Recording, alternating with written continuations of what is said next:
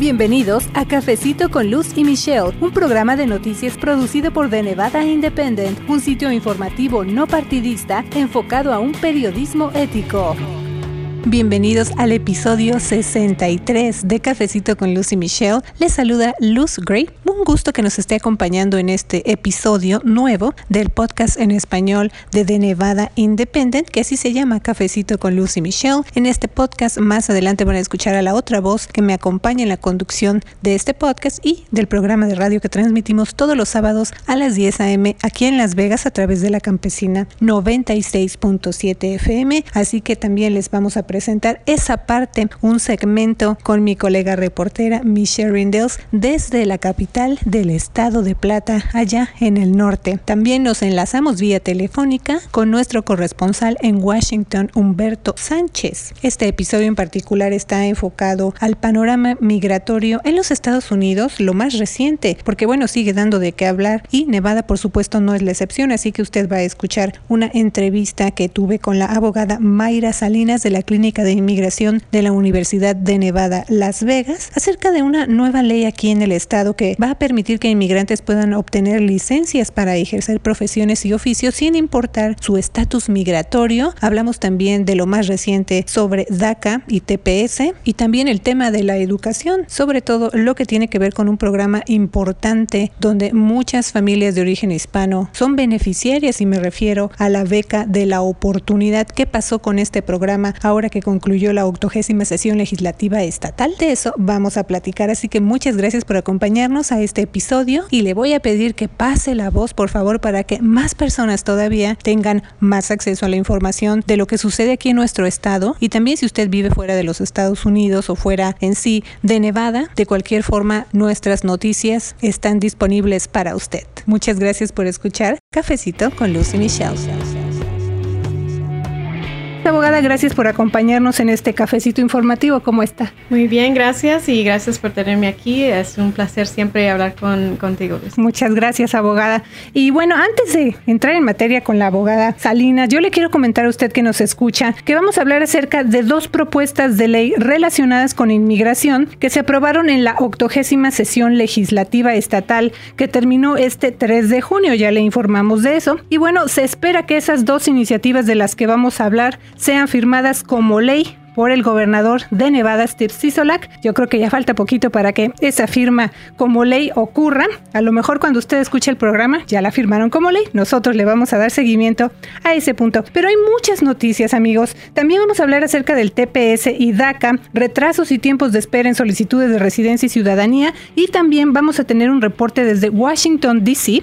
acerca de una propuesta de ley que se aprobó en la Cámara de Representantes a favor justamente de DACA de DEP, que es otro programa, y TPS. Y también más noticias. Le presentaré el reporte de la otra voz de este cafecito con mi colega Michelle Rindels desde la capital de Nevada. Ella nos va a decir qué pasó con la beca de la oportunidad en esta legislatura.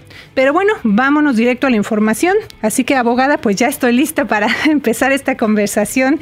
Platíquenos primeramente de qué se trata el proyecto para inmigrantes University Legal Services de la Clínica de Inmigración de UNLV. Yo tengo entendido que usted pues ha estado al frente de ese proyecto. Sí, uh, so, e, ese es un proyecto que llevamos a cabo. empezó este año, es un, uh, empezó como proyecto pilo, uh, pilot. Piloto. Um, para ayudar a los estudiantes de UNLV y los que trabajan en UNLV y sus familiares inmediatos con asuntos de inmigración.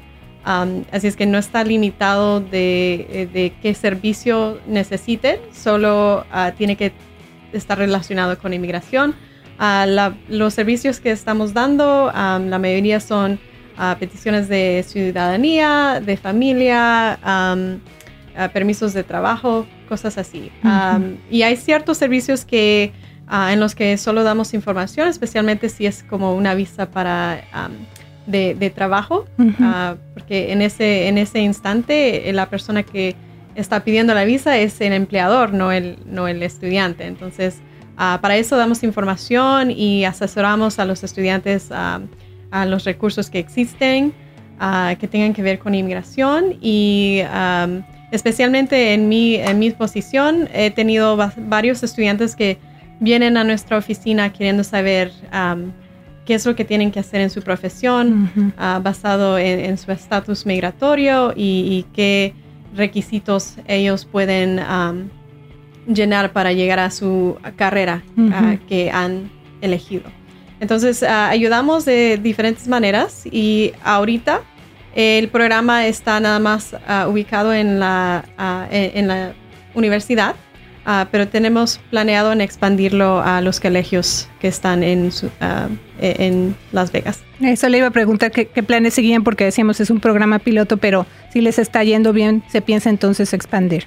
Sí, claro. Perfecto. ese es el plan. Muy bien, abogada. Y bueno, también quisiera ya pasar a la parte de la legislatura. Hemos informado de eso porque se presentaron muchas propuestas, como ya les mencionamos. Eh, este 3 de junio, de hecho, terminó la octogésima sesión legislativa de Nevada. Se aprobaron cientos de propuestas de ley, cientos de propuestas, imagínese usted. Otras pues se quedaron ahí en el camino, no avanzaron y muchas también de esas iniciativas, eh, por ejemplo, se refieren a salud, educación e inmigración, entre otros temas.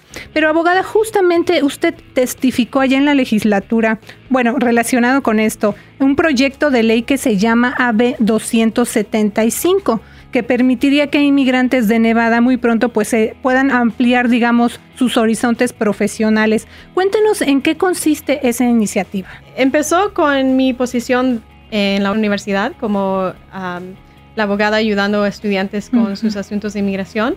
Ah, notamos que habían varios estudiantes que iban a tener dificultad en obtener licencias para practicar en su profesión y en parte era porque la ley de, Nevada estaba ubicada de cierta manera que se les podía ah, prevenir a, a, ciertos estudiantes poder practicar su profesión. Entonces, esta iniciativa eh, eh, comenzó de esa manera porque tenemos muchos estudiantes que son inteligentes, ah, tienen todo lo que se necesita para practicar su profesión y lo único ah, que se les dificultaba. sí, la única dificultad que tenían es su estatus migratorio, incluyendo estudiantes que tienen DACA ah, y otros tipos de, permisos que son temporarios. entonces, eh, empezamos esta iniciativa para poder expandir a quienes pueden obtener licencias para, su, para practicar su profesión en Nevada y uh, últimamente es para en nuestra comunidad poder expandir los profesionales que tenemos en nuestra comunidad, especialmente los profesionales que hablan español y que hablan otros idiomas que ayudan a la comunidad inmigrante. Entonces, esta iniciativa, como les digo, se llama AB 275. Se espera que ya muy pronto el gobernador Cisola la firme como ley y, entre otros eh, puntos, abriría nuevas opciones para que quienes no sean ciudadanos estadounidenses, pero ya están autorizados para trabajar aquí en el país bajo una ley o programa federal, como menciona la abogada, pues puedan solicitar lo que se llama licencias ocupacionales. Eh, la asambleísta demócrata Selena Torres fue quien patrocinó esta iniciativa, que como les decimos permitiría que si aún Aún si los solicitantes son inmigrantes indocumentados, puedan obtener licencias que se requieren para áreas, por ejemplo, como terapia física, eh, cosmetología, trabajadores sociales o agentes de bienes raíces, entre otras eh, profesiones, digamos. Ya mencionó usted un poquito, abogada, pero para que quede más claro todavía, esa propuesta entonces beneficia también ahora sí que a beneficiarios de DACA y TPS. Ah, sí, claro, porque ah, lo que la ley cambia es de que no hay ninguna pregunta si alguien que no tiene ciudadanía pudiera practicar esta profesión, porque específicamente indica que, no se le puede negar um, una licencia profesional a, las personas que aplican solo por la razón de su inmigración. Entonces, si completan todos los requisitos, que incluyen requisitos de educación,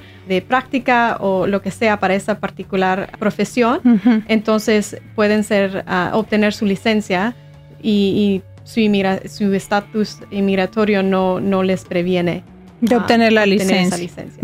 Eso es lo que hace claro esta ley. Ok, para más contexto, ustedes que nos están escuchando y viendo a través de Facebook Live, les comento que esta propuesta pues recibió oposición, ¿verdad? Pero fue aprobada como mencionamos y insisto, ya se espera que muy pronto el gobernador Sisolak la firme como ley y pongan mucha atención amigos ahorita porque si bien esas licencias ocupacionales permitirían que los inmigrantes tengan acceso a un campo más amplio de profesiones y oficios. En el caso de quienes sean indocumentados, no pueden obtener trabajo, no pueden obtener trabajos aún si contaran con las licencias, porque pues la ley federal, por ley federal, el empleador solicita documentación que demuestre que pueden trabajar de manera legal aquí en el país. Ahora, amigos, ustedes saben que prácticamente todos los días se generan noticias relacionadas con inmigración, pero también nos queremos enfocar en el estatus de protección temporal o TPS y la acción diferida para los llegados en la infancia o DACA.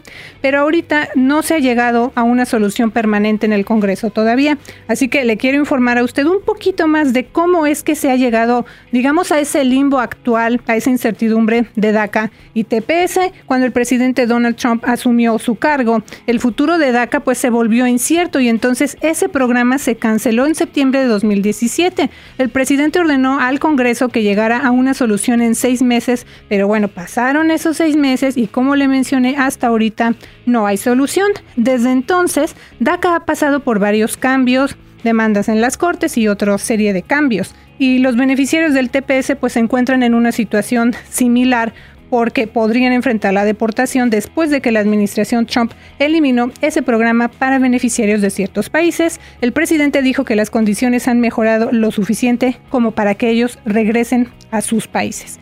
Y bueno, justamente la semana pasada la Cámara de Representantes aprobó el proyecto que se llama traducido, Ley de Sueños y Promesas 2019, que brindaría un camino a la ciudadanía a Dreamers y TPS, pero no tiene muchas posibilidades de convertirse en ley y de eso vamos a hablar más adelante. Así que entre tantos cambios en las leyes de inmigración, abogada, pues muchas personas se pueden confundir. Entonces es importante que la comunidad tenga muy clara esta información. Ahorita, ¿qué nos puede decir al respecto? Eh, las autoridades de inmigración no están recibiendo nuevas solicitudes para DACA ni TPS, ¿verdad? ¿Qué está pasando? Ah, nuevas, ah, no, solo están renovando DACA, así es que es cualquier persona que ya en algún momento haya recibido DACA puede renovar, ah, aunque ya se les haya vencido, todavía pueden renovar. Y igual con las personas de TPS, bueno, TPS es un programa limitado por, por por su fecha que tiene la persona que tuvo que haber estado aquí. Entonces en sí ya es limitado ah, y en este momento ah, solo están renovando automáticamente basado en, las demandas que todavía están eh, actualmente y las órdenes que han dado cortes diciendo que el gobierno tiene que continuar el programa mientras esas demandas se, se llevan a cabo. Entonces, ahorita las personas que tienen TPS dependen del país la mayoría de los países que están involucrados en esas demandas, las, eh, eh, las extensiones que dan son automáticas um, y son por seis meses. hay que seguir muy al pendiente con lo que pase, ¿verdad?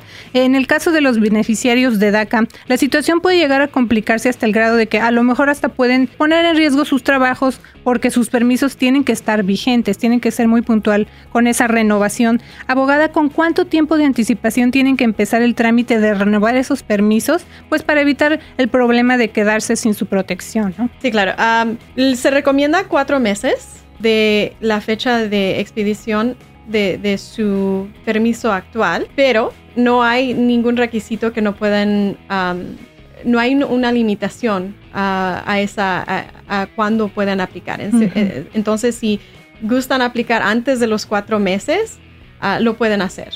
Y basado en la señal que estamos viendo de la Corte Suprema, ah, yo recomendaría que cualquier persona que se va a, que tiene un permiso que se les va a vencer entre un año, un año y medio que renuevan este año. Y bueno, abogada, ya mencionamos lo importante de hacer los trámites migratorios a tiempo, ¿verdad? Para evitar complicaciones. Me gustaría que nos informara acerca de los tiempos de espera en solicitudes de residencia y ciudadanía. ¿Cuál es el tiempo, digamos, estándar que se llevan estos trámites, abogada? En este momento, las solicitudes para la ciudadanía se tardan de un año y medio a 18 meses. Entonces, eh, se están tardando como tres veces más uh, largo que anteriormente se tardaba. Los trámites de residencia, si es de parte de un familiar, especialmente de esposos, se tardan de un año y medio a dos años. Bueno, yo, yo me acuerdo, por ejemplo, en mi caso se llevó más o menos un año, estoy hablando de hace como dos años, entonces usted ahorita está viendo, o ustedes como abogados de inmigración, que se está tardando más, entonces trámite de ciudadanía yo hablo. Sí, el tiempo que da la agencia,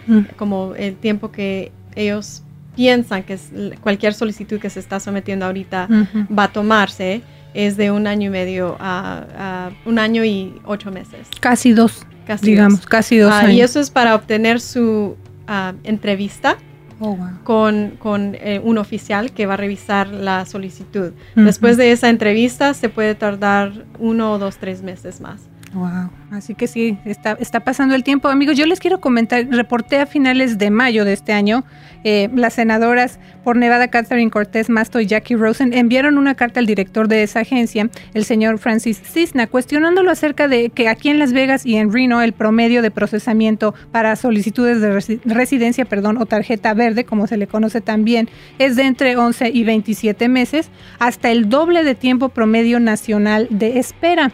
Eh, también que comentarles, ¿verdad? Pues el caso de solicitudes de ciudadanía o naturalización en ambas oficinas los trámites pueden tomar desde 10 hasta 20 meses hasta el doble del tiempo de espera promedio en todo el país, de acuerdo con las senadoras.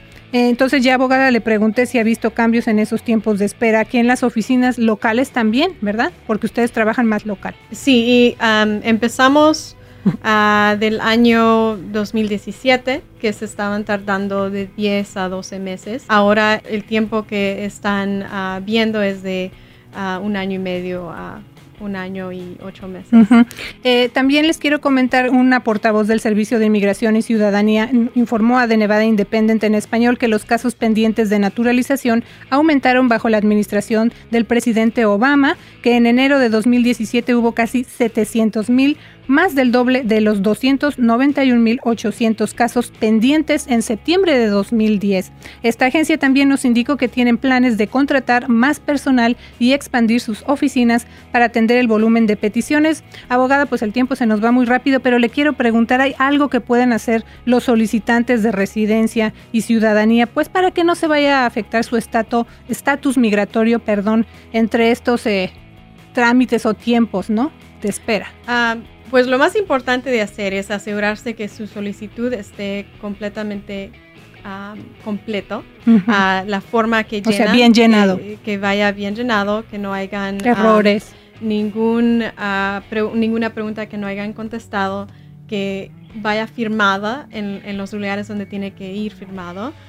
y que incluyan todos los documentos que se requieren para esa solicitud. Porque si no llevan todo, eh, entonces la agencia puede o a regresarlo sin, sin, ninguna decisión o pueden mandarles a pedir más uh, documentos o más información que les haya faltado. Entonces eso alarga el proceso y um, pues puede causar que su solicitud se tarde hasta más del doble. Más del tiempo. Que de por sí ya se está tardando, pues puede haber ese riesgo. Bueno, uh, abogada, sí, continúa. Sí, para solicitudes de, de familia, um, lo bueno de esas peticiones es uh, muchas veces las personas también pueden aplicar para otros beneficios que incluyen como un permiso de trabajo, permiso de viaje. Um, eso, esos, uh, uh, esas aplicaciones se están procesando um, al tiempo regular, así es que normalmente se tardan de cuatro o seis meses para recibir eso. Entonces, Ah, muchas personas piensan que porque recibieron esa parte tan rápido, su solicitud se va a procesar más rápido de lo que piensan, ah, pero eso no es una señal de, de qué tanto se va a tardar su petición de familia. Ah, la petición de familia es procesada independientemente de esas otras solicitudes, entonces sí, todos modos se va a tardar, así es que no se desesperen y no piensen que hay algo mal, en su, en su aplicación. Solo asegúrense de que sí se está tardando el, tiempo que la agencia es, ahorita está indicando que se va a tardar. Si se pasa de ese tiempo, entonces sí pueden um, preguntar qué está se pasando. está tardando más de lo normal. Perfecto, abogada. Pues muchísimas gracias a la abogada Mayra Salinas de la Clínica de Inmigración de UNLV por venirse a tomar este cafecito informativo con Lucy Michelle para informar a la comunidad. Muchas gracias. Gracias por continuar con nosotros en Cafecito, con Luz y Michelle. Y bueno amigos, ahora como les informamos también al principio del programa, nos vamos a la línea telefónica con mi compañero Humberto Sánchez. Él es corresponsal de, de Nevada Independent. Él está en Washington, D.C. Saludos Humberto. Tú reportaste acerca del proyecto Ley de Sueños y Promesas 2019 que se aprobó la semana pasada en la Cámara de Representantes, pero este proyecto tiene pocas posibilidades de firmarse como ley porque no cuenta con el apoyo del presidente Trump ni del Senado, que tiene pues mayoría republicana. Pero cuéntenos, infórmenos Humberto, por favor, de qué se trata esta propuesta de ley y a quiénes beneficiaría. Uh, hola Luz, uh, la propuesta legalizaría el estado de los soñadores que fueron traídos ilegalmente al país cuando eran niños y los destinatarios de TPS y, los colocaría a un camino hacia la ciudadanía uh, para solicitar el estatus legal, los, los, Dreamers, independiente de que participaron en DACA, primero deben solicitar la residencia condicional con que dura a 10 años. Sin embargo, los Dreamers pueden solicitar tarjeta de residencia si obtienen un título de universitario, completan al menos dos años de educación postsecundaria, prestan servicio al militar durante dos años, han estado empleados durante al menos de tres años. Uh, como residentes permanentes uh, podrían solicitar la ciudadanía después de cinco años como otros titulares de la tarjeta verde. Aquellos que viven en los Estados Unidos a partir de TPS serían elegibles, podían para solicitar la tarjeta de residencia después de cinco años, uh -huh. serían, pueden uh, solicitar la ciudadanía y también uh, los uh, de Liberia que, que, están en uh, Deferred Enforcement Departure. Que ese también. es otro programa, la, las personas o beneficiarios de Liberia. Humberto, aunque esta iniciativa se aprobó ya en la Cámara de Representantes, algo que muchos celebraron porque consideraron que después de tanta oposición pues es un avance. También hay muchas, o más bien quiero decir, hay muy pocas probabilidades de que esta propuesta llegue al Senado. ¿Por qué esta eh, oposición, digamos, que puede enfrentar en el Senado esta propuesta? Uh, el líder republicano uh, del Senado, Mitch McConnell, quien controla la agenda de, del Senado, dijo en, Fox News Radio que no quería aprobar proyectos de ley para los Dreamers sin arreglar las leyes de inmigración y aprobar, uh, abordar la crisis de, de, la frontera. Y también los republicanos no le gustan parte de la, de la propuesta que creen de la que propuesta. es muy, sí, de la propuesta creen que es, es muy, puede accesar la, la tarjeta de, de, uh, de criminales y, y, y, gente que no deben uh, venir la, al país. Ok, bueno, pues vamos a darle más seguimiento también a lo que tú nos reportes desde allá, desde Washington, D.C., lo que pasa en el Congreso con estos programas o estas legislaciones relacionadas con TPS y DACA. Y pues muchas gracias, Humberto, y también vamos a invitar a que usted que nos escuche aquí en la Campesina 96.7 FM lea de Nevada Independent en español para que eh, pues se entere más de lo que reportó nuestro colega Humberto Sánchez. Muchas gracias, Humberto. Gracias, Luz. Gracias por continuar con nosotros en Cafecito con Luz y Michelle. Amigos, ya les hemos informado que este 3 de junio terminó la octogésima sesión legislativa de Nevada que duró 120 días y en ese lapso se presentaron cientos de propuestas de ley, pero uno de los temas que más ocupó la atención y de hecho sigue ocupando la atención es el sistema educativo de Nevada y cómo se reparten los fondos para las escuelas. En medio de negociaciones y debates hubo un programa en especial que mantuvo a muchos en la incertidumbre hasta el último día porque dependía dependiendo de lo que se decidiera en la legislatura, ese programa o iba a desaparecer o iba a continuar. Y me refiero a la beca de la oportunidad. Michelle, que ya está en la línea, Michelle Rindels, mi colega, yo le pregunto, ¿verdad? Pues, ¿en qué consiste ese programa? Así es, Luz. Para muchas familias latinas y de bajos recursos, ese programa es muy importante. La beca de, la oportunidad empezó en 2015 y otorga hasta 8 mil dólares al año para que estudiantes con baja situación económica puedan asistir a una escuela privada. Los negocios locales donan el dinero del programa a una agencia de becas sin fines de lucro y reciben un crédito fiscal para cubrir sus obligaciones de impuestos. Pero, ¿por qué algunos grupos, Michelle, y padres de familia están preocupados por el futuro de esa beca? Reportamos que durante la sesión legislativa, grupos como la Coalición por la Opción Escolar de Nevada y familias y algunos legisladores se manifestaron afuera del edificio de la legislatura en el norte de Nevada para pedir más dinero para mantener la beca. A ellos les preocupa que se reduzca la financiación que hubo durante la administración del ex gobernador Brian Sandoval, porque afectaría a los 2.300 beneficiarios actuales y a unos 1.300 estudiantes que están en la lista de espera. En esta sesión, Michelle, notamos incertidumbre prácticamente hasta el último minuto. Había mucha tensión en los pasillos de la legislatura, desde los partidarios desde los partidarios de la beca de la oportunidad hasta quienes se oponen a aumentar los fondos más de lo que ya requiere la ley y dicen que los recursos públicos se deben mantener en las escuelas públicas para que se hagan mejoras y se beneficie a todos los estudiantes por igual. ¿Por qué se dio esa situación, Michelle? Los, los republicanos están muy a favor de este programa. Dijeron que es la prioridad número uno, pero los demócratas tienen todo el poder, la mayoría en todos los niveles del gobierno, y típicamente se oponen a la beca de oportunidad porque piensan que cada dólar debe ir a las escuelas públicas que siempre están pidiendo más recursos.